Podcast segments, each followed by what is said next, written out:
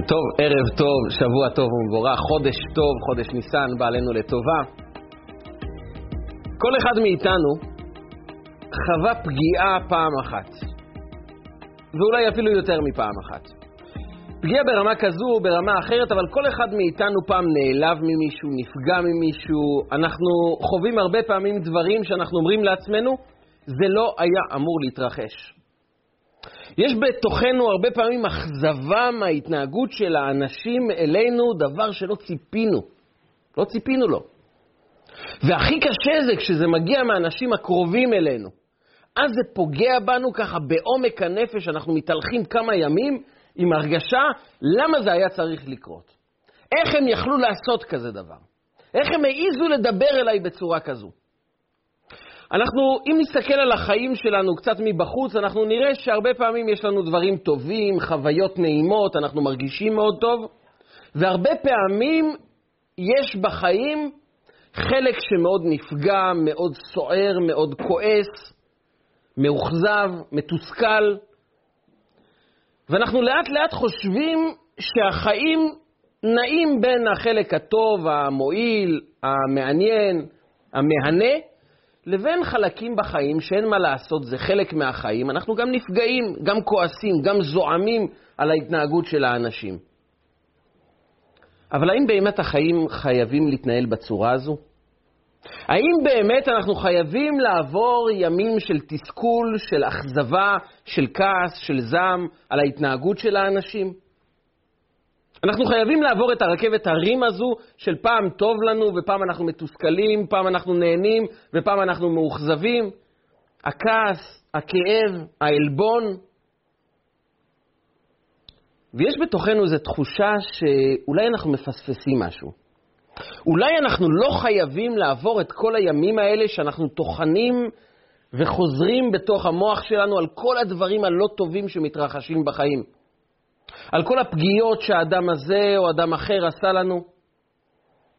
והשאלה היא, מהי הדרך להתמודד נכון מול זמני אכזבה מהאנשים?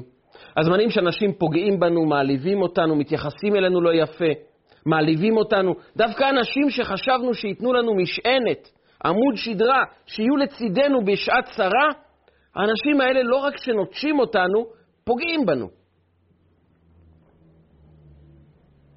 אז האם זו גזירת שמיים שאנחנו חייבים להתרסק ביחד עם היחס הזה? או שיש דרך אחרת? או שיש צורת חשיבה שונה שיכולה לאפשר לנו להישאר שלבים, נינוחים, שמחים, למרות כל מה שקורה. כי אנחנו לא יכולים לשנות את כל העולם. אין לנו שליטה על האנשים שצועקים עלינו בצומת, בתור לבנק, אנשים שצופרים, אנשים שכועסים, אנשים שסתם מתחילים לצעוק עלינו. אין לנו אפשרות לחנך אותם, לשנות אותם, אין לנו שליטה על זה. אבל יש לנו שליטה על עצמנו. והשאלה היא, איך מגיבים נכון לזמנים שאנשים מתייחסים אלינו בצורה שלא היינו רוצים שהם יתייחסו אלינו בצורה הזו? אז הרבה פעמים אנשים אומרים לנו, תעזוב, תמשיך הלאה, תודה להשם על מה שיש לך, תתקדם, אל תתייחס, שים בצד את כל היחס הזה. אבל אדם אומר לעצמו, אני לא יכול לשים את זה בצד. אם זה סתם אדם מבחוץ, אני יכול לשכוח מזה.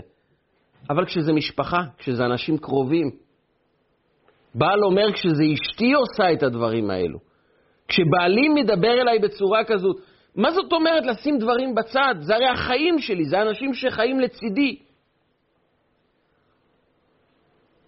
האם נגזר עלינו שאנחנו חייבים להיות אנשים שפעם שמחים, וחלק מהחיים כן זה להיות מאוכזב, כואב, עצוב, ולעבור את הימים האלה, שאנחנו זוכרים אותם די טוב, הימים של האכזבה, של הכאב, של הכעס, הזמנים שאדם לא מצליח להירדם בלילה, איך עשו לי כזה דבר?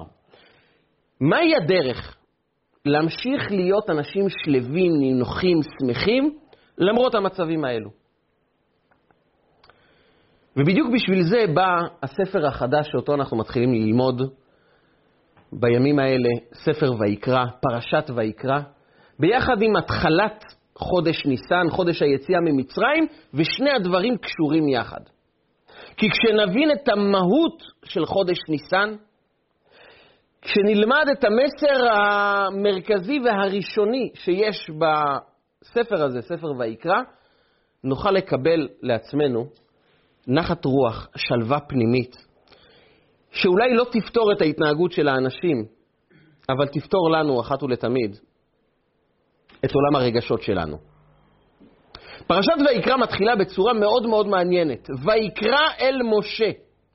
הקדוש ברוך הוא קורא אל משה ומדבר אליו את כל הדברים, את כל המצוות שהוא רוצה ללמד אותו. מה זה ויקרא אל משה? ברור שהוא קורא לו. הרי איך הוא ידבר איתו אם הוא לא אמר לו לפני כן להיכנס לאוהל מועד, לדבר איתו? אומרים חכמנו שיש כאן משהו שמסתתר. ויקרא אל משה, כשהוא מלמד אותו הוא קורא לו, אבל הוא צריך לקרוא לו בכל פעם שהוא מלמד אותו, כיוון שהלימוד לא היה לימוד שהתחילו וסיימו בבת אחת, אלא זה היה לימוד שהקדוש ברוך הוא נתן קטע אחד ועצר, אמר למשה רבנו, הפסקה, תחשוב על זה. ואז הוא קורא לו שוב פעם לחזור ללמוד, מלמד אותו ומפסיק. היה בלימוד בין ריבונו של עולם למשה רבנו לימוד עם הפסקות. ולמה היו הפסקות? למה אתה לא יכול ללמד אותו רצוף? אומר לנו רש"י, גדול פרשני התורה, שהקדוש ברוך הוא נתן רווח למשה להתבונן בין פרשה לפרשה. בין עניין לעניין הקדוש ברוך הוא אמר לו, תעצור רגע, תתבונן, תחשוב, תפנים את הדברים, ואז נמשיך הלאה. שואלים המפרשים, למה הקדוש ברוך הוא צריך לעצור ולתת למשה רבנו זמן להתבונן ולחשוב על הדברים? זה מתאים לבן אדם שנמצא בעולם שלנו שהוא מוגבל, אז הוא צריך זמן לחשוב, להתבונן, להבין את הדברים, להפנים את הדברים. אבל משה רבנו נמצא בשמיים, ליד ריבונו של עולם, שהוא כל יכול. והראיה שהוא כל יכול בנוגע לנושא הזה, זה פשוט משה רבנו במשך ארבעים יום וארבעים לילה, לחם לא אכל ומים לא שתה. הוא לא אוכל ולא שותה, למה? כי למעלה בשמיים נותנים לו את האפשרויות שיש למלאכים. הוא לא צריך לאכול, לא לשתות, הוא יכול פשוט לשבת וללמוד מבוקר עד לילה, וללמוד את כל התורה כולה. אז אם הקדוש ברוך הוא כל יכול, והוא נותן למשה רבנו את האפשרות גם לשרוד ארבעים יום בלי אכילה ובלי שתייה, למה הוא לא מעניק לו את הכוח להבין את הדברים בלי לעצור ולהתבונן במה שהקדוש ברוך הוא מלמד אותו? הרי הקדוש ברוך הוא כל יכול, תן למשה רבנו את כל המידע, עם כל העומק, ותיתן לו את הכוחות להבין את הכל בלי להפסיק, לא חבל על הזמן. למה ההפסקות האלה? בשביל מה זה נועד? ליתן רווח למשה להתבונן בין פרשה לפרשה. אבל בשביל מה ריבונו של עולם? תן לו את כל המידע, את הכל יכול, אתה בראת אותו, תן לו את העוצמה, את הכוח, את היכולת להתבונן, להבין, להפנים, בלי הפסקות. התשובה היא, שהקדוש ברוך הוא בהחלט יכול לעשות את הדבר הזה, אבל הוא רוצה ללמד את משה רבנו, כלל יסודי לחיים. הוא אומר למשה רבנו, כשאתה רוצה לדעת האם הבנת דבר מסוים בחיים שלך, תעצור. גם אם אתה משוכנע שהבנת לגמרי, תעצור. קח זמן להתבונן. כי אתה משוכנע שברוב חוכמתך הבנת את הכל. אבל יש דרך אחת להיות בטוח שהבנת את העומק. רק אם עצרת, שתקת, והתבוננת לעומק. אז תוכל לדעת אם הבנת את הדברים בצורה נכונה או לא. נכון משה רבנו, אתה החכם ביותר בעם ישראל. אתה לומד מפיו של ריבונו של עולם. ריבונו של עולם מפקח עליך, בודק האם אתה מבין את הדברים לעומק.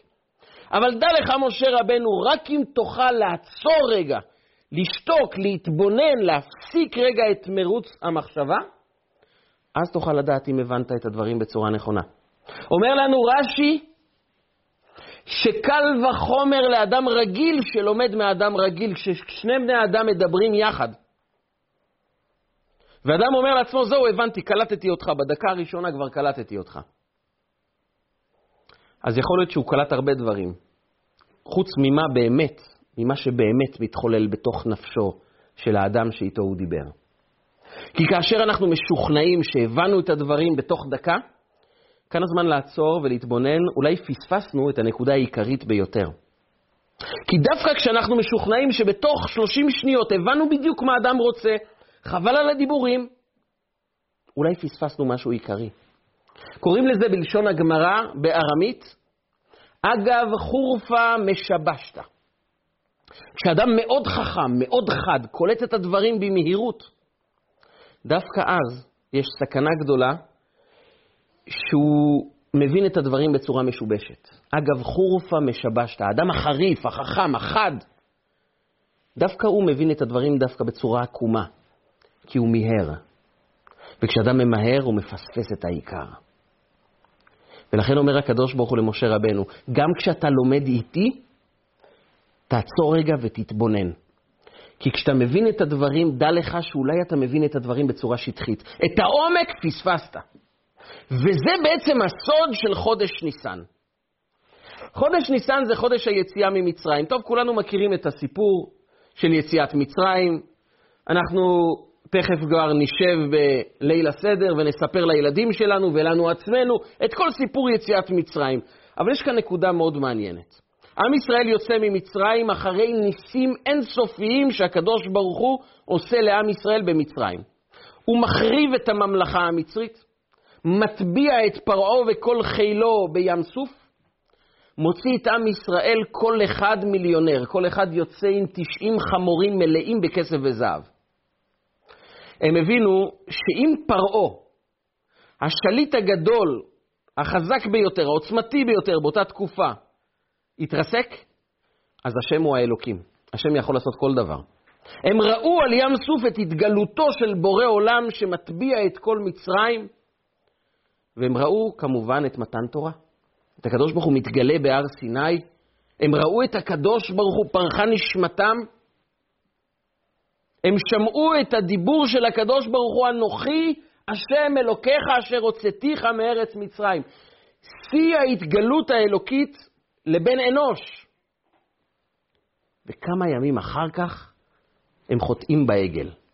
הם יוצרים לעצמם עגל מזהב, רוקדים לידו ואומרים את המשפט ההזוי ביותר שעם כזה יכול לומר, אלה אלוקיך ישראל אשר העלוך מארץ מצרים. זה האלוקים שלנו, העגל מזהב.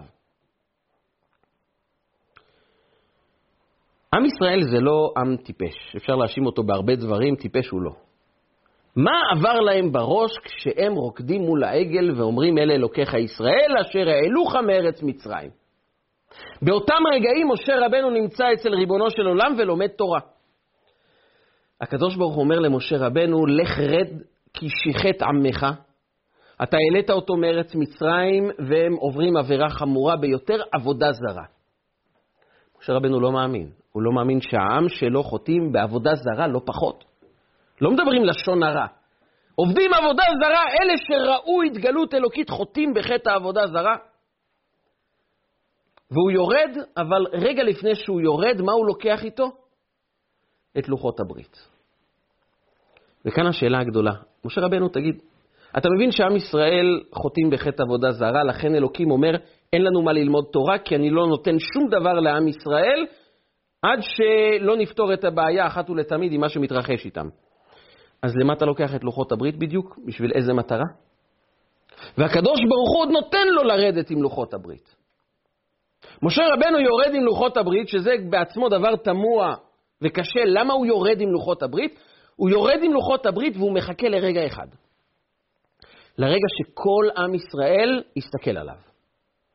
וזה מגיע הרגע הזה. כל עם ישראל מסתכלים על משה רבנו, לא מאמינים, הנה משה רבנו חוזר. לוחות הברית הם היו מחצב ספירינון, זה היה עשוי מהאבן היקרה, היפה ביותר שיכולה להיות. האותיות היו עומדים בנס, היו עומדות בנס, מכל כיוון היה אפשר לקרוא את לוחות הברית, זה היה איזה מראה זוהר, מפואר, מרהיב ביופיו, משהו שאתה רואה נס מול העיניים. וכשכל עם ישראל מסתכלים על משה רבנו, משה רבנו באותו רגע לוקח את לוחות הברית, ושובר אותם לעיני כל ישראל. משה רבנו מעיד, ואשברם לעיניכם. אני רוצה לשבור את זה מול העיניים שלכם. ויש כאן הדגשה מיוחדת על העיניים, על המבט. גם כשהתורה מסתיימת, היא מסתיימת עם כמה משפטים על משה רבנו. ולא קם עוד נביא בישראל אשר ידעו השם פנים אל פנים. משה רבנו, זה שהנהיג אתכם במשך ארבעים שנה, לא היה סתם אדם. הוא דיבר עם אלוקים פנים בפנים, הוא היה נביא גדול. הוא נתן לכם את התורה. והמילים האחרונות של ספר התורה הם אשר עשה משה לעיני כל ישראל. מה הוא עשה לעיני כל ישראל? מה הפעולה שמשה רבנו ביצע מול העיניים של עם ישראל? שהוא שבר את הלוחות. עם זה מסתיים ספר התורה. אין דבר אחר שאיתו התורה בחרה לסיים את ספר התורה, חוץ מהאירוע של שבירת הלוחות. זה המסר. עם זה אני מסיים את ספר התורה ויוצא לדרך, עם זה ששברו את הלוחות. יש כאן רעיון עמוק שמשה רבנו מלמד אותנו. הקדוש ברוך הוא אומר למשה רבנו, לך רד כי שיחת עמך. אתה יודע משה רבנו, הוצאת את העם הזה ממצרים, אבל אתה יודע מה הבעיה? לא הצלחנו להוציא את מצרים מהעם הזה. הם לקחו את מצרים איתם, פיזית הם יצאו מהמדינה שנקראת מצרים, אבל הם לקחו את מצרים איתם ביחד. ואתה יודע, אני יכול להראות להם ניסים מפה ועד הודעה חדשה, אני יכול להראות להם התגלות אלוקית. כל עוד שהם מביטים על העולם במבט מצרי, אין לנו סיכוי. ברגע שאנחנו נפסיק להראות להם ניסים, הם ילכו לעגל וירקדו לפניו, אלה אלוקיך ישראל. אנחנו חייבים לשנות אצלם את צורת ההסתכלות על העולם. את המבט המצרי, המבט הצר הזה, המבט שאיבה את התרבות המצרית. את ההסתכלות על החיים של מצרים, שאת זה הם החדירו בתוך הלב של עם ישראל, את זה אנחנו צריכים להוציא. לא יציאה ממצרים, אלא יציאת מצרים. מצרים צריכה לצאת. אנחנו לא מדברים על יציאה ממצרים. יציאת מצרים. מצרים צריכה לצאת מתוכנו. זה הסוד הגדול של יציאת מצרים, של חודש ניסן. המבט המצרי, אומר ריבונו של עולם למשה רבנו, הוא המבט השטחי שהם לא מוכנים לקבל משהו אחר חוץ מהמבט הזה. במצרים היה אליל, לאליל הזה קראו היאור.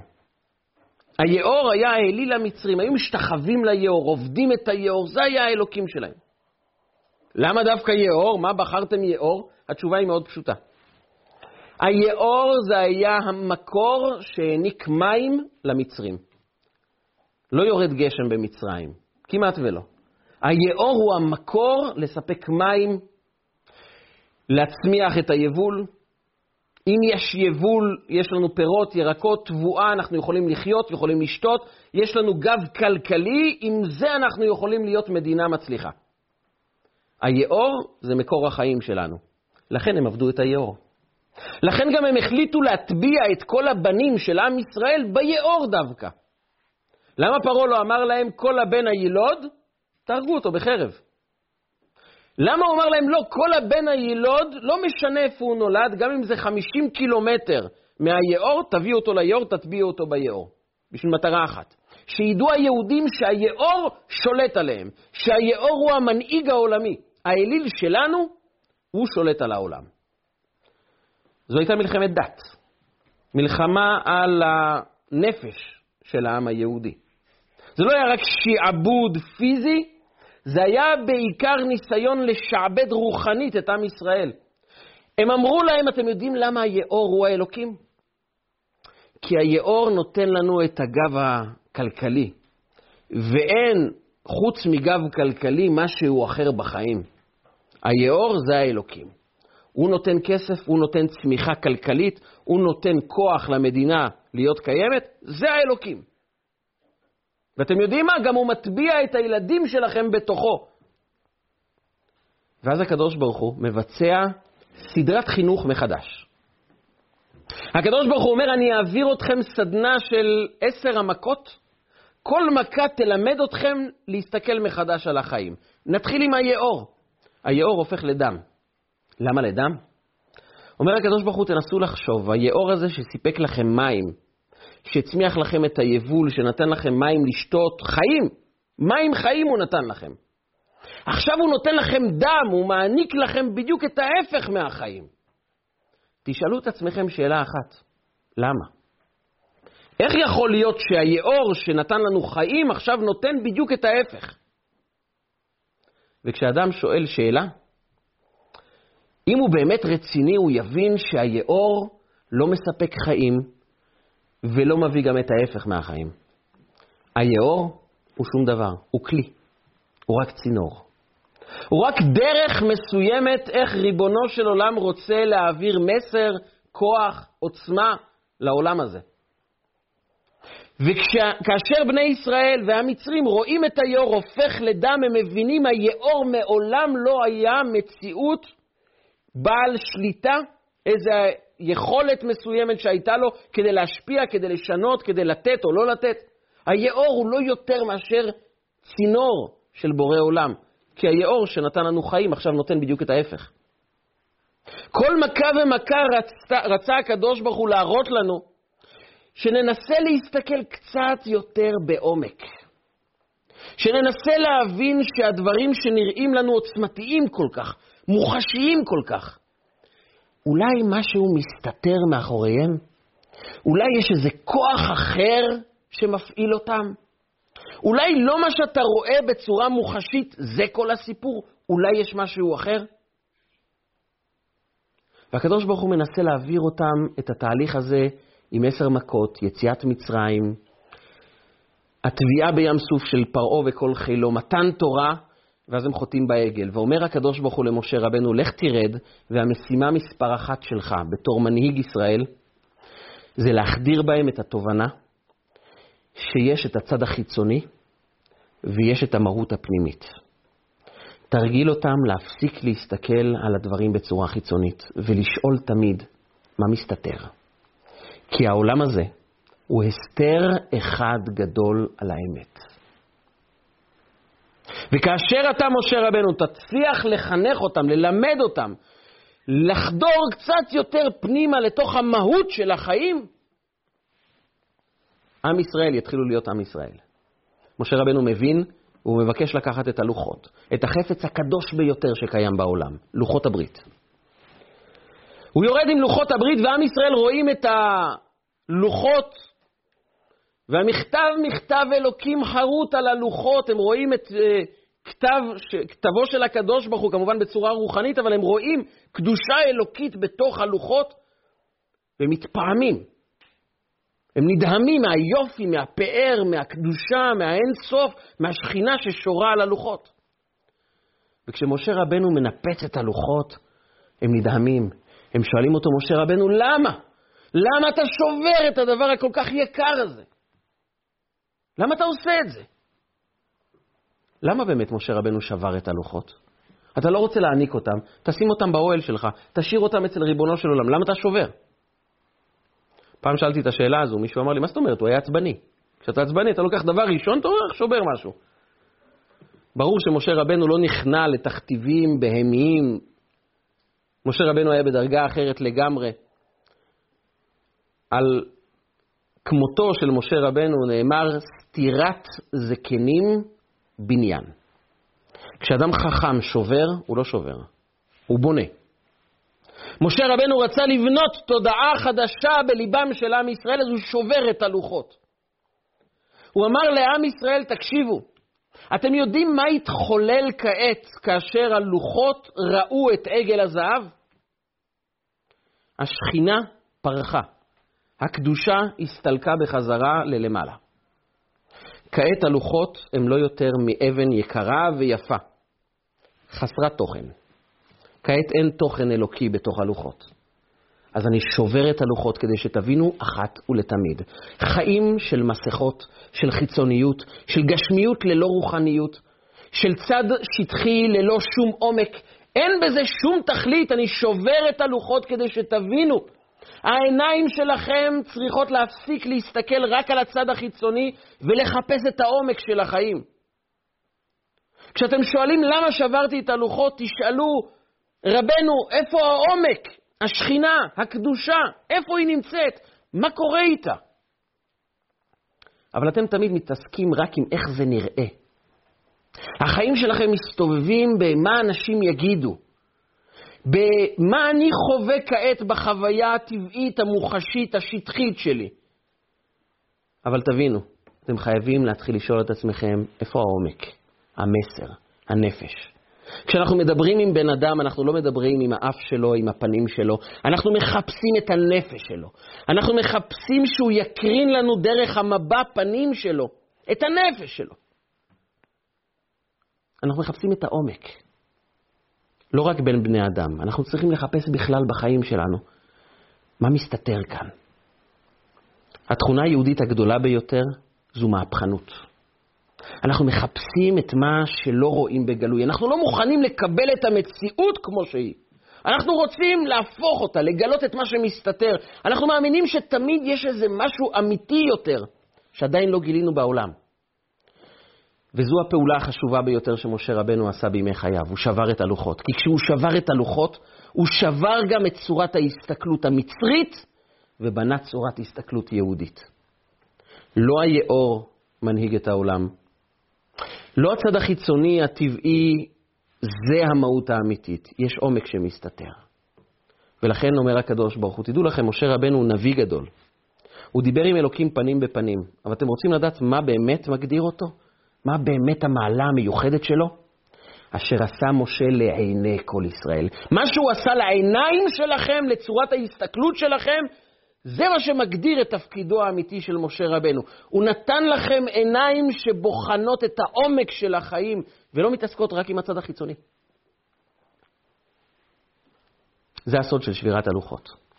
ובדיוק בנקודה הזו, יהודי צריך לעצור רגע, ולשאול את עצמו כאשר מתרחשים דברים לא טובים, שלא ציפיתי אליהם. איך אני מגיב? האם אני מתעסק עם הצד החיצוני? או שאני מנסה לבחון את העומק של מה שקורה כאן? כי אם נשים לב, מה שמכעיס אותנו זה לא מה שקרה. בעצם אין אף אחד בעולם שיכול להשפיע על עולם הרגשות שלנו. מה שמרגיז אותנו, מה שמכעיס אותנו, מה שכואב לנו, זה לא מה שקורה. אלא איך אנחנו מפרשים את מה שקורה. איך אנחנו בוחרים להסתכל על מה שהתרחש כאן. זה מה שמשנה את החיים שלנו. ולזה יש לנו שליטה מוחלטת. אנחנו תמיד יכולים לבחור לפרש אחרת את מה שקרה. כי מה שקורה זה לא מה שפועל על הרגשות שלנו. איך שאני בוחר להסתכל על זה, צורת ההסתכלות שלי, היא זו שתקבע מה יהיה עולם הרגשות שלי. הקדוש ברוך הוא פונה לעם ישראל ואומר להם, תקשיבו, כדי לחיות בעולם הזה, אתם צריכים לשנות את צורת ההסתכלות משטחי לעמוק. ניתן לזה דוגמה. אני זוכר שפעם אחת יצאתי עם הבת שלי לטיול. יצאתי איתה קצת אה, לדבר, לשוחח, לשאול מה קורה איתה. אתם יודעים, טוב שכל הורה ייקח את הילד שלו מדי פעם לטיול, להסתובב, לדבר איתו. התיישבתי איתה על איזה ספסל, התחלנו לדבר. ותוך כדי שאנחנו מדברים, פתאום מגיעה אמא אחת עם כמה וכמה ילדים, רועשים וגועשים, ממש פרסומת לבטריות. כל אחד יותר עם אנרגיות מהחבר שלו. ואחד, הוא היה הארי שבחבורה. הוא היה עם ההתלהבות הכי גדולה מכל המשפחה. והם כבר ישר איך שהם נכנסו, עשו רעש בכל הפארק. ואותו ילד נחמד עם המון המון אנרגיה, בחר מכל הפארק לבוא אלינו. הוא מגיע אליי, הוא נצמד ככה, ומתחיל לשאול אותי שאלות. תגיד, את הכובע, איפה קנית? בסדר. איפה אתה עובד? איפה אתה גר? מתחיל לשאול שאלות. חוץ מכרטיס אשראי, מספר כרטיס אשראי, הוא שאל את כל השאלות. סיים לשאול אותי שאלות, פתאום מתחיל לשאול, למה, למה, למה את שותה קוקה קולה? למה יש לך נעליים כאלה? הרגישה כבר לא נעים, הבת שלי. אז, ואני רואה גם את האמא מרחוק, ואני הייתי בטוח שהאמא תיקח את הילד, כיוון שהילד מפריע כאן לאנשים, אז אולי היא לא שמה לב בכמה שניות הראשונות, אבל אחרי כמה וכמה דקות, אולי היא תבוא תיקח אותו, אבל אני רואה שהיא לא לוקחת את הילד, אז אני קם ואומר, אמא יקרה, אולי אפשר לקחת את הילד, זה קצת מפריע. אז היא ניגשת ולוקחת את הילד, אבל ראיתי משהו בפנים שלה שמאוד מאוד הכאיב לי. ראיתי כאב. והרגשתי שמשהו לא בסדר, משהו, משהו כאן לא עבד נכון, משהו כאן לא מדויק. אז אחרי כמה דקות בחרתי לגשת לאמא ואמרתי לה, אני רוצה להתנצל, סליחה, אם אמרתי משהו לא בסדר, אני רוצה לבקש סליחה. היא אמרה לי, לא, אתה בסדר גמור, הוא הפריע לך וזה נורמלי לחלוטין. אבל אם אתה כבר שואל, אני חייבת להגיד לך שיש בעיה עם הילד הזה. הילד הזה לא יכול ללמוד במוסד רגיל. יש לו כמה וכמה בעיות, לא רק הפרעה של קשב וריכוז, בעיות מבעיות שונות, אמרה לי כל מיני שמות של בעיות. ולכן אני חייבת ללכת איתו ממטפל למטפל, וכמו שאתה רואה יש לו אנרגיה, ולאחים שלו לא חסר. ואני לא יכולה ללכת לעבוד. אני חייבת להיות איתם כל הזמן, ועם הילד הזה במיוחד ללא הפסקה. יש זמנים שאני מרגישה שאני קורסת לגמרי, שאני פשוט לא יכולה יותר. אין לי כוחות. אז אני יורדת לפארק ומשחררת אותם, רק שיהיה לי רבע שעה חמצן. שקט. אני יודעת שאחרי כמה דקות יבואו עשר אנשים ויגידו לי, גברת, למה את לא מחנכת את הילדים שלך, תטפלי בהם, תשמרי עליהם, הם לא מפסיקים להציק, את לא רואה מה הילדים שלך עושים. אבל לפחות היה לי רבע שעה שקט, כי אני לא מסוגלת כבר להתמודד עם הניסיון הזה. כשהיא אמרה לי את זה, מה חשבתי? אם רק הייתי יודע לפני כן, אם רק הייתי יודע מה עובר על הילד הזה, מה עובר על האמא הזאת, הייתי לוקח את הילד הזה לידי וקונה לו גם פחית קולה ושואל אותו מה שלומו, אני הייתי שואל אותו שאלות, איך הוא מרגיש, איך הוא חש. אבל יש לנו בעיה. אנחנו מביטים כל הזמן על הצד החיצוני. אנחנו תמיד אומרים לעצמנו שאנחנו יודעים בדיוק מה הפרשנות של האירוע הזה. ילד מציק זה אומר שהילד לא מחונך, והוא לא מחונך כי אמא שלו פה ליד גם לא מחונכת. ואנחנו ממהרים לפרש את מה שמתחולל בחיים שלנו, ובדיוק בגלל זה בא ריבונו של עולם ואמר למשה רבנו, הפסקה, תעצור. תנסה לראות אולי יש פרשנות אחרת, כי אתה כועס בגלל שאתה חושב שאמא לא אחראית שלחה ילד לא מחונך להציק לך. אז אתה כועס ואתה זועם. אבל אם רק תדע שיש פרשנות אחרת, אם רק תדע שיש כאן סיפור אחר, אתה תתמלא בחמלה, באהבה, ברצון לעזור. כי מה שמניע את עולם הרגשות שלנו זה לא מה שקורה. זה מה הפרשנות שנתנו, שהענקנו למה שקורה. וכאן בדיוק התפקיד של כל אחד ואחד מאיתנו. לבחון רגע אחד, לעצור לכמה רגעים ולומר נכון, אני כועס עכשיו בגלל מה? כי אשתי אמרה לי משפט כזה וכזה, כי בעלי התנהג בצורה כזו וכזו, אז זה מכעיס אותי. אבל למה זה מכעיס אותי? לא בגלל מה שהוא אמר. בגלל הפרשנות שאני מעניק למה שהוא אמר. לכן אני כועס, אבל בוא נעצור רגע. יש אפשרות לפרשנות אחרת? יש אפשרות כזאת? הענקתי לעצמי רגע אחד של חשיבה, אולי יש משהו אחר שמתחולל פה. משה רבנו הבין שהוא צריך לעצור רגע, ולומר לעצמו, אולי מה שהבנתי זה לא כל הסיפור. הקדוש ברוך הוא נתן למשה רבנו רווח להתבונן בין פרשה לפרשה. אלו מילים מאוד מדויקות. בין פרשה לפרשה זה אומר שכשמישהו מדבר איתך, תנסה להסתכל מה קורה בין המילים. בין פרשה לפרשה. תנסה לבחון את מה שהוא לא אומר, כי הרבה פעמים האדם לא יודע מה הוא באמת רוצה. הוא לא יודע מה באמת כואב לו. התפקיד שלנו זה לעצור רגע, לקחת אחורה כמה צעדים ולהתבונן מלמעלה. אולי יש משהו שלא הבנו, אולי יש משהו שאנחנו עדיין לא פענחנו. והיכולת הזו היא יכולת של כפירה בעבודה זרה. מהי כפירה בעבודה זרה? עבודה זרה נבנתה בדיוק על אנשים שהסתכלו על העולם החיצוני, הטבעי, המוחשי, והתחילו לעבוד אותו. הם אמרו, אם השמש מהירה, עובדים את השמש. אם היאור נותן לנו מים ומצמיח לנו יבול, עובדים את היאור. הכבש נותן לנו צמר, עובדים את הכבש. והתפתחו המון המון סוגים של עבודה זרה. בכל מדינה עבדו את החפץ או את הבהמה שהעניקה להם כוח, העניקה להם בשר, צמר, חלב, כי הם עובדים את המוחשי. ואחד הכללים הבסיסיים, העקרוניים, בחייו של יהודי זה תכפור בעבודה זרה. תמיד תשאל את עצמך, מה השורש, מה המקור? השמש, מי ברא אותה? היאור, מי יצר אותו? מה מסתתר מאחורה? כשבן אדם בא וכועס וצועק עליך, תשאל את עצמך, רגע, אבל מה מסתתר כאן? אולי יש כאן איזה כאב. רוב בני האדם במהותם לא אנשים רעים. נכון, יש אנשים רעים. אבל רוב מי שנפגוש, אלה לא אנשים רעים, אלה הם מקסימום אנשים במצוקה.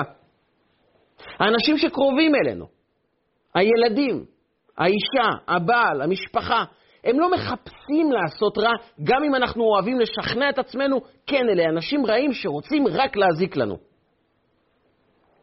אבל בוא נזכור, רוב בני אדם לא מחפשים להציק לשני. הם מחפשים לפתור את הבעיות שלהם. אולי זה באמת מכאיב לנו, אולי באמת זה פוגע בנו, אבל הם לא מחפשים לפגוע בנו. הם מחפשים לפרק איזו תחושת תסכול, כאב. כשמישהו צופר לך בבוקר ואתה מרגיש, הוא מזלזל בי. הוא ככה מפריע לי על הבוקר.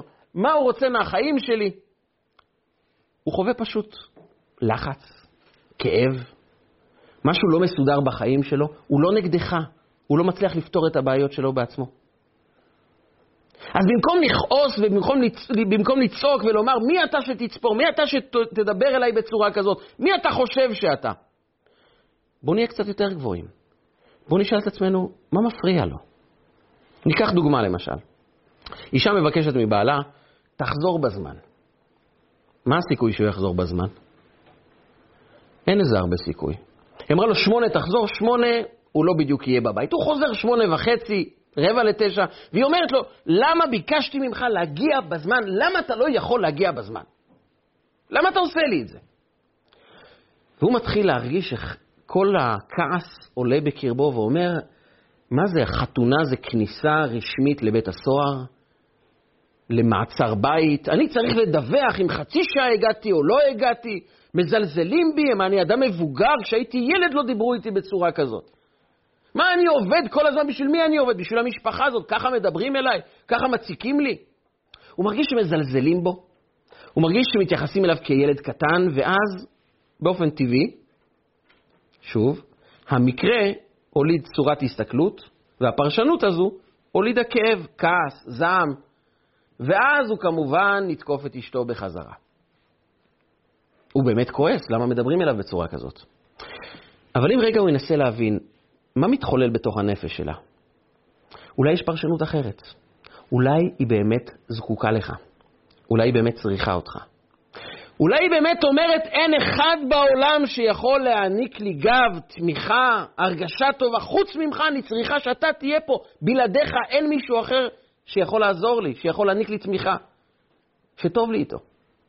במילים אחרות היא צועקת, אבל היא אומרת, אני צריכה אותך, אתה חשוב לי, אתה יקר לי.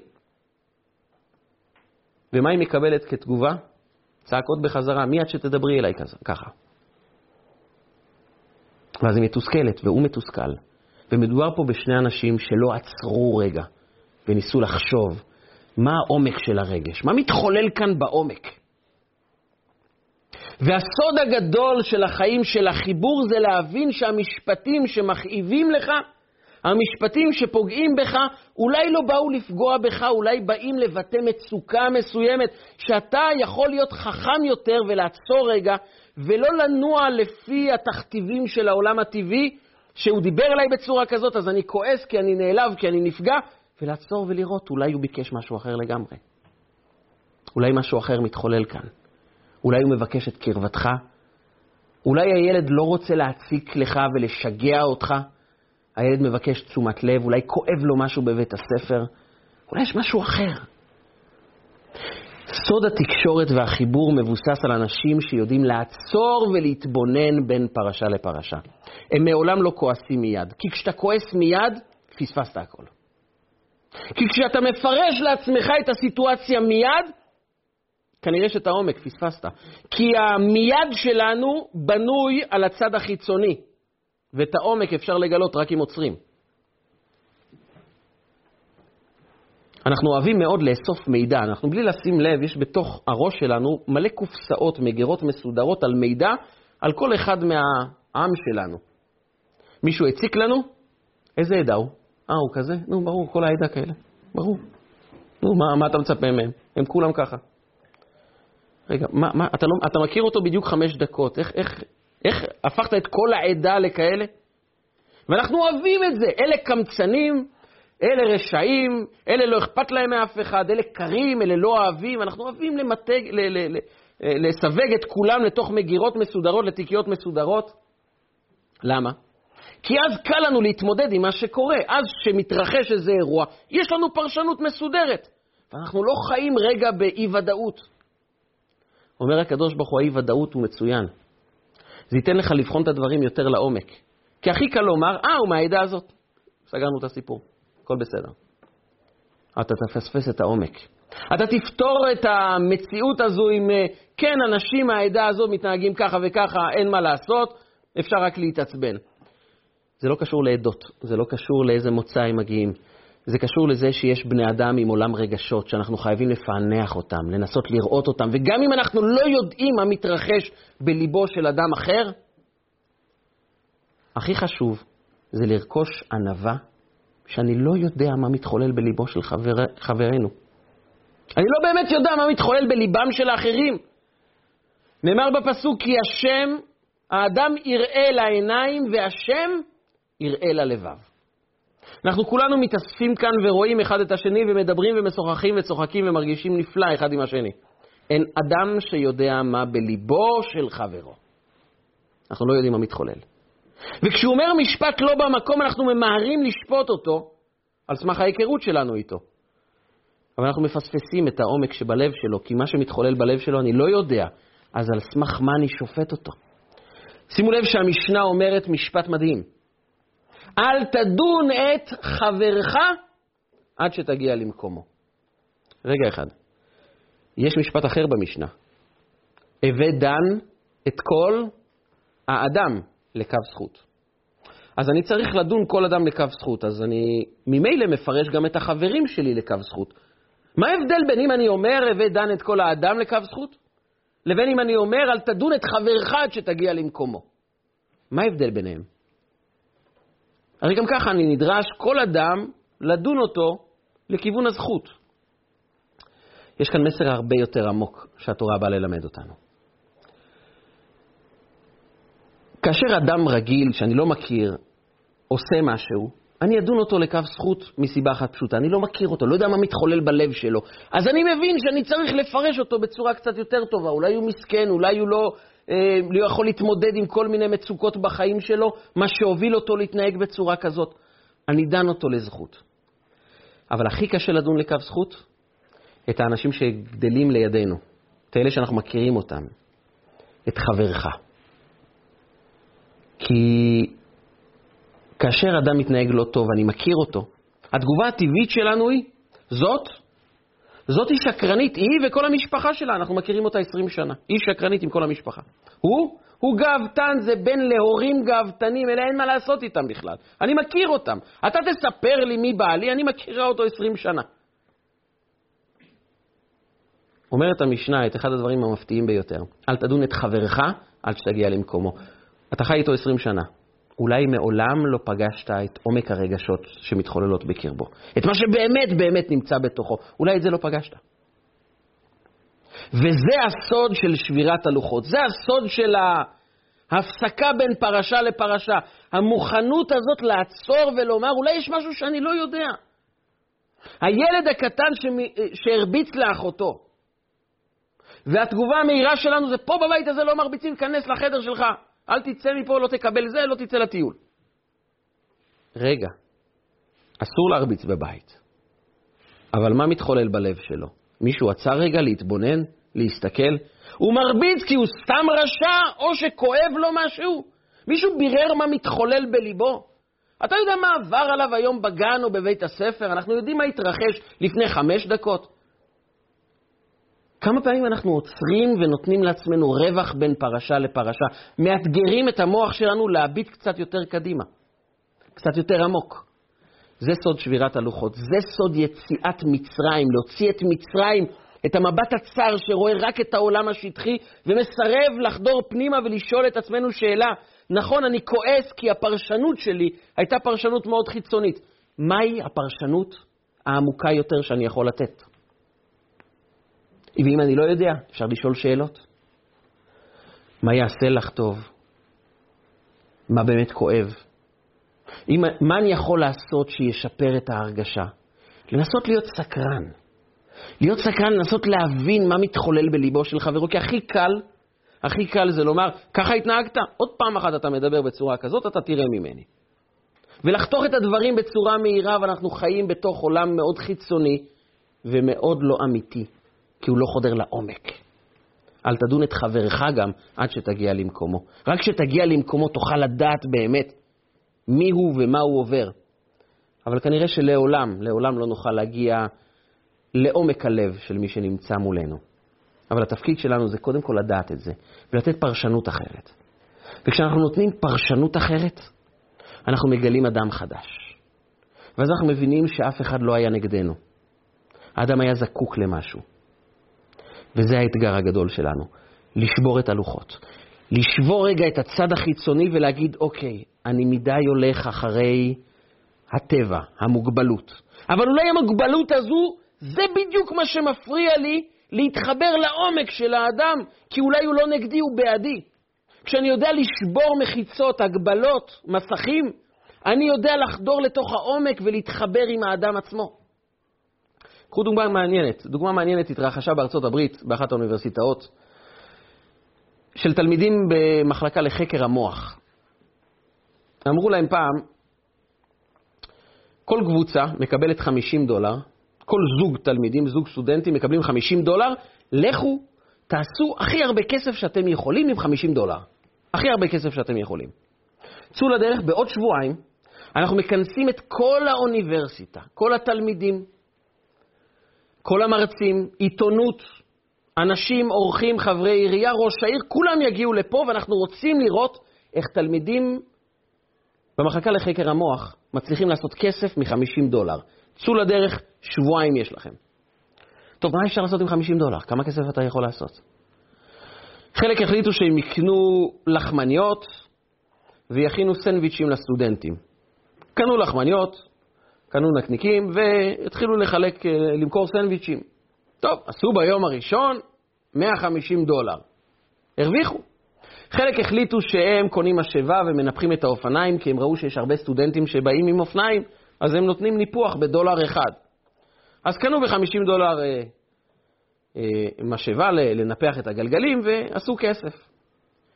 היו זוג שאמרו לעצמם, תראה, תראו, כל עוד שנהיה תקועים עם ה-חמישים דולר האלה, נשאר רק במסגרת של איזה משאבה, לחמניות, נקניקים ודברים אחרים.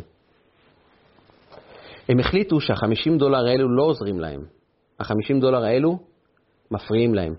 הם שמו את זה במגירה והלכו לרשת מוצרי חשמל מאוד גדולה שם, ואמרו להם, תקשיבו, בעוד שבועיים יש לנו עשר דקות מול כל האוניברסיטה, כל התלמידים, העיתונות, חברי עירייה וראש העיר, להציג עשר דקות כמה כסף עשינו. אנחנו מוכנים למכור לכם את העשר דקות האלו. אתם מוכנים לקנות? אתם יכולים לפרסם את החנות שלכם. אמרו להם, זה רעיון טוב, תנו לנו לדבר, להתייעץ. אמרו, אנחנו מוכנים לתת חמשת אלפים דולר על העשר דקות האלו. אמרו להם, תקשיבו, נחשוב על זה, לא נראה לנו, זה מחיר מדי נמוך. הלכו לחברת סוני. אמרו להם, חברת סוני, יש לכם עשר דקות, זה יתפרסם בעיתונות, ראש העיר, חברי דירקטוריון, כל האוניברסיטה. כמה תיתנו? הם העלו את זה ל-עשרים אלף דולר. והם התחילו לעבור מחברה לחברה, ומכרו את העשר דקות האלו, שאמורות לעשות רעש בכל העיר, והם הגיעו ל-מאה וחמישים אלף דולר. הם מכרו את זה לחברת סוני, ובזמן שכל אחד מהזוג סטודנטים עלו והציגו את הנקניקיות ואת הגלגלי אופניים, הם באו בלי כלום, ואנשים הסתכלו עליהם, והם אמרו, תקשיבו, ה-חמישים דולר האלו לא עזרו לנו. גם, אגב, לא השתמשנו בהם. מכרנו את העשר דקות האלו לחברת סוני, אז בבקשה נזמין את uh, נציג חברת סוני, והוא הגיע ונתן להם הרצאה, למ, בתוך עשר דקות, למה חברת סוני זה החברה הכי טובה, נתן לכולם עשרה אחוז הנחה, כולם התנפלו על המוצרים, קנו את כל מה שצריך, והם הבינו גם כלל אחד לחיים. כשאתה תקוע במוגבלות, אתה לא עוזר לעצמך, אתה מפריע לעצמך. כי עם חמישים דולר כשתהיה תקוע בזה, אתה תוכל לשדרג את זה לעוד מאתיים דולר, עוד אלף דולר. אבל כשאתה משתחרר מהגבלות, אתה חווה פתיחה של הצלחה ברמה אחרת לגמרי. אם זה נכון בכסף, ויש אנשים שהתפקיד שלהם זה לשבור את תקרת הזכוכית, להראות לאנשים איך תיצאו מהפרדיגמות שלכם, מהגבלות של החשיבה, ותסתכלו רחב יותר. אבל בואו ניקח את זה לחיים שלנו. מה שמגביל את החיים שלנו זה בדיוק הסיפור של הפרשנות הטבעית, החיצונית, המיידית של מה אנשים אמרו לנו. אבל יש לנו אפשרות אחרת, להסתכל על זה בצורה אחרת. להבין שיש כאן נפש של אדם שאולי אם אני אסתכל קצת יותר עמוק, אני אגלה שהאויב הוא אוהב גדול, שהוא רק חיכה למישהו שיסכים לשבור את המחיצות, לשבור רגע את הלוחות ולראות את הנפש. זה מה שהילדים שלנו מחכים מאיתנו. בעל ואישה זה הכלי הראשון שייתן להם לחוות את העומק של החיבור ביניהם. כשמישהו כועס עליי, הוא לא כועס עליי. יש לו צורך, הוא במצוקה. התפקיד שלי, לגלות את המצוקה הזו. זה האתגר של החיים שלי. ומי שמסתכל לעומק, חווה יציאה של אהבה, של חיבור, של קשר, שהוא לא האמין שיום אחד אפשר להתחבר בצורה כל כך עמוקה, כי זה מה שמרוויח האדם שבוחר לצאת מהמוגבלות של ההסתכלות של מצרים, ובוחר לצאת לחירות ממצרים. אני רוצה ברשותכם לסיים עם סיפור על אדמו"ר הזקן בעל התניא, מייסד חסידות חב"ד. סיפור מוכר, אבל תמיד טוב לחזור על הנקודה והמסר המרכזי של הסיפור הזה. אדמו"ר הזקן, למרות שהוא היה אדם חכם מאוד, למד תורה, לימד תורה, הוא לא שכח את האנשים המסכנים שזקוקים לכסף או זקוקים לעזרה פיזית. ויום אחד הוא שמע שהפריץ של העיירה שם בבור משפחה, אבא, אמא ושלושה ילדים קטנים בבור, זה היה הכלא של פעם, והודיע לעיירה היהודית, לחברי המועצה, שאם תוך יומיים לא מביאים לו את החוב של המשפחה הזו חמישים אלף רובל, הוא פשוט שם חול בתוך הבור וקובר אותם שם החיים. העיירה היהודית, יהודים של אותה תקופה חיו בעניות גדולה. כמה כל יהודי יכל לתת כסף? כמה כבר הוא יכל לתת? הרי הפריצים שחיו באותה תקופה בנו את כל הכלכלה שלהם על חשבון המיסים שנתנו ליהודים. אדמו"ר הזקן בעל התניא רבי שניאור זלמן מיליאדי עזב את הכל והלך לגייס כסף בשביל לפדות את השבויים האלו. הוא ישב עם חברי המועצה ואמר להם, תנו לי רשימה של כל האנשים שיכולים לתרום. נתנו לו רשימה, הוא עובר על הרשימה ואומר, שם אחד חסר פה. יש יהודי, ראיתי מזוזה גדולה בכניסה לבית, בית מאוד יפה, גני עצי פרי מסביב לבית. למה לא רשמתם אותו? הוא נראה יהודי עם יכולות, אדם שיש לו יכולת כלכלית, למה הוא לא רשום? הוא אומר לו, רבי, זה סיפור עצוב, אין לנו זמן, בוא נתקדם, חבל כי היהודי הזה לא ייתן כלום. הוא קמצן, בן קמצן, אדם שאנחנו מכירים אותו עשרים שנה לא נתן גרוש לשום דבר של צדקה. כלום. אלמנות, יתומים, סיפורים עצובים שכל אחד נתן מהלחם שלו. הוא לא נותן כלום. סליחה, זה לא שהוא לא נותן כלום, הוא נותן כל פעם אגורה אחת. הוא חולה נפש. הוא נותן אגורה והוא מרגיש שהוא נתן צדקה. אנחנו כמובן לא קונים את הסיפורים האלה, שילך לרופא לטפל בעצמו, אנחנו זורקים לו את הגרוש הזה בחזרה, והולכים הלאה. אז חבל על הזמן, הוא לא נותן כלום, הוא לא נתן כלום, והוא גם לא ייתן שום דבר. אמר אדמו"ר הזקן בעל התניא, אני רוצה ללכת קודם כל ליהודי הזה. הוא אומר, אבל רבי, חבל, הוא יצחק עליך, הוא לא ייתן לך כלום, זה בזבוז זמן. אמר להם, אני רוצה ללכת אליו. ניגשו אליו לבית, דפקו בדלת, הוא פותח את הדלת ונדהם. הוא אומר, הרבי הצדיק בא לבקר אותי בבית, איזה כבוד, מה זכיתי, בואו תיכנסו, הושיב אותם על הספות, ואמר לרבי, למה באתם אליי? והאדמו"ר הזקן דיבר מהלב. הוא אומר לו, תקשיב, כל דמי אחיך זועקים אליך מן האדמה. ילדים קטנים עם ההורים שלהם עומדים למות בבור, הם זקוקים לחמישים אלף רובל. באנו לבקש ממך, תעזור לנו להוציא אותם, שיראו אור יום שלא ימותו, הם מפוחדים, ילדים קטנים, תעזור לנו. דיבר, הסביר לו, תיאר לו את המצב, היהודי התרגש. התרגש. העיניים שלו דמעו. והוא הלך לחדר שלו וחזר ושם ביד של אדמו"ר הזקן אגורה. מה בבקשה, שיהיה להם טוב, שיהיה להם, שיצאו לחירות בעזרת השם. האנשים ליד בעל התניא, אדמו"ר הזקן, אם זה לא היה הבית שלו, הם כבר היו נותנים לו מכות. לא מתבייש, לעשות צחוק מהרבי, עוד פעם אגורה אחת, זה מה שהוא נותן. אבל אדמו"ר הזקן חיבק אותו, נשק אותו, הסתכל לו בעיניים ואמר לו, תודה לך על התרומה. אתה אדם טוב. הלב שלך שהתעורר לעזור לאחרים, הוא לב עצום, מיוחד מאוד. אני אוהב אותך, תודה על התרומה. והלך. ביציאה הם אמרו לו, אבל רבי אמרנו לך, הוא זלזל בך, הוא, צ... הוא צחק עליך, הוא עשה פה הצגה אחת שלמה, למה בירכת אותו? ואדמו"ר הזקן לא ענה. אחרי כמה דקות המשרת רודף אחריהם ואומר להם, האדון שלי ביקש אם אתם יכולים לחזור. והם חזרו והוא אמר לו, תראה במחשבה שנייה אולי זה לא מספיק מה שנתתי, אני רוצה לתת משהו נוסף. ונתן מטבע זהב. האנשים נדמו, זה, זה, סכום כזה הוא לא נתן מעולם ב-עשרים שנה האחרונות. והאדמו"ר הזקן שוב מחבק אותו, מנשק אותו. אומר לו, כמה אדם טוב אתה, תראה איזה לב יש לך, אתה נותן ועוד פעם נותן, תראה איזה אדם טוב אתה. תזכור תמיד, הלב שלך הוא לב רך, הוא לב עצום עם המון אהבה. אני אוהב אותך. והלך. והמשרת החזיר אותם בפעם השלישית, והוא הוסיף עוד מטבע זהב. בפעם הרביעית הם חזרו והם ראו אותו בוכה. הוא אמר, רבי, כמה חסר? אמר לו, תראה, חסר חמישים אלף רובל פחות, כמה מטבעות זהב ואגורה. אמר לו, רבי, אני משלם את הכל. רק תן לי שתי דקות לדבר איתך. אמר לו, אני איתך. הם התיישבו. רבי, תדע לך, אני אדם עשיר, יש לי הרבה כסף, אבל אני רוצה לספר לך מה היה לפני שלושים שנה. אבא ואמא נפטרו. הייתי נער בן שתים עשרה. נשארתי בלי אבא, בלי אמא. אין אף אחד שיכול לטפל בי. אף אחד לא עזר לי בשום דבר. הייתי צריך ללכת לעבוד מבוקר עד לילה בסחיבת מסעות, בסבלות, כדי להרוויח כמה פרוטות ולקנות אוכל. כך היו נראים החיים שלי. בקיץ הייתי יושן על הספסל, בחורף מתחת לספסל. לא היה לי בית, לא היה לי משפחה. נפש חיה לא התעניינה בי. הייתי עובד קשה כדי להרוויח פרוטות, כדי לאכול משהו. יום אחד הגיע גבאי צדקה, אדם שאסף כסף. הוא ניגש אליי בסוף היום אחרי שקניתי קצת לחם, ואמר לי, תקשיב, נער צעיר, יש כאן משפחה שהאבא נפטר, ילדים יתומים קטנים, רעבים ללחם, אולי תתרום משהו? אמרתי לעצמי, מה אני אתרום? אני בעצמי יתום. לי בעצמי אין שום דבר. אבל שמתי את הידיים בכיסים וגיליתי שיש לי אגורה.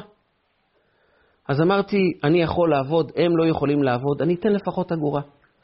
נתתי לגבאי צדקה את האגורה ואמרתי לו מכל הלב, יהי רצון שהילדים האלה ירגישו טוב, יחוו חיים טובים ושיהיה להם כל טוב. הגבאי צדקה הסתכל על האגורה, הסתכל לי בעיניים ואמר לי, אתה כזה אכזר? אתה לא מתבייש, אגורה זה מה שאתה נותן ליתומים, אתה לא מתבייש? לקח את האגורה וזרק לי בפנים. אני מבטיח לך רבי, שלושים שנה זה עדיין כואב לי. זה לא עוזב אותי, זה כואב. כל הנשמה שלי שמתי במטבע הזאת. כל מה שהיה לי בחיים, את כל הנכסים שלי, שמתי בתוך האגורה הזאת, זה מה שהיה לי, נתתי את כל הלב שלי, את הנשמה שלי, שמתי בתוך האגורה והוא זרק לי את זה בפנים ואמר לי שאני אחזר. אני הבטחתי לעצמי באותו רגע, שעד שלא מקבלים ממני את האגורה הזאת, אני לא נותן כלום.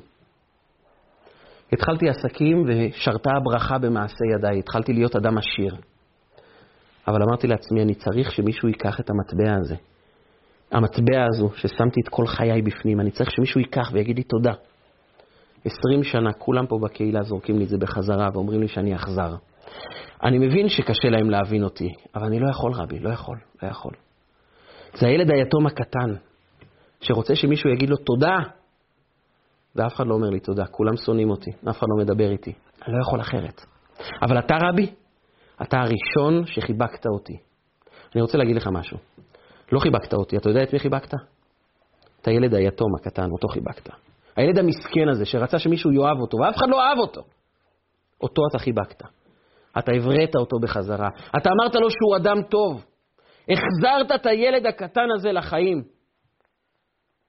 ואני מבטיח לך רבי, מהיום, מהיום כל מה שיש לי אני אתן עבור הקהילה. כי הילד הקטן שהסתתר בתוכי, קיבל סוף סוף את מה שהוא חיכה לו, אהבה.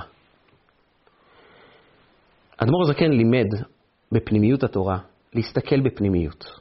זה בעצם המסר הגדול של החיים שלנו, היכולת להסתכל פנימה.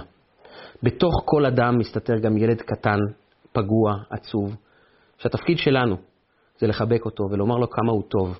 אם אנחנו נדע להסתכל פנימה לטוב שמסתתר בתוך כל אחד ואחד, גם ריבונו של עולם מסתכל על הטוב האמיתי שקיים בתוכנו, כי בתוך תוכנו יש בנו נשמה טהורה. יאמר לנו, זה מי שאתם באמת, ולכן אתם ראויים לקבל את הגאולה השלמה, עם משיח צדקנו במהרה בימינו, אמן ואמן. רגע של חוכמה, רגעים קצרים ומשנה חיים. הצטרפו אלינו, הרשמו לערוצי רגע של חוכמה ביוטיוב, בפייסבוק, באינסטגרם ובוואטסאפ.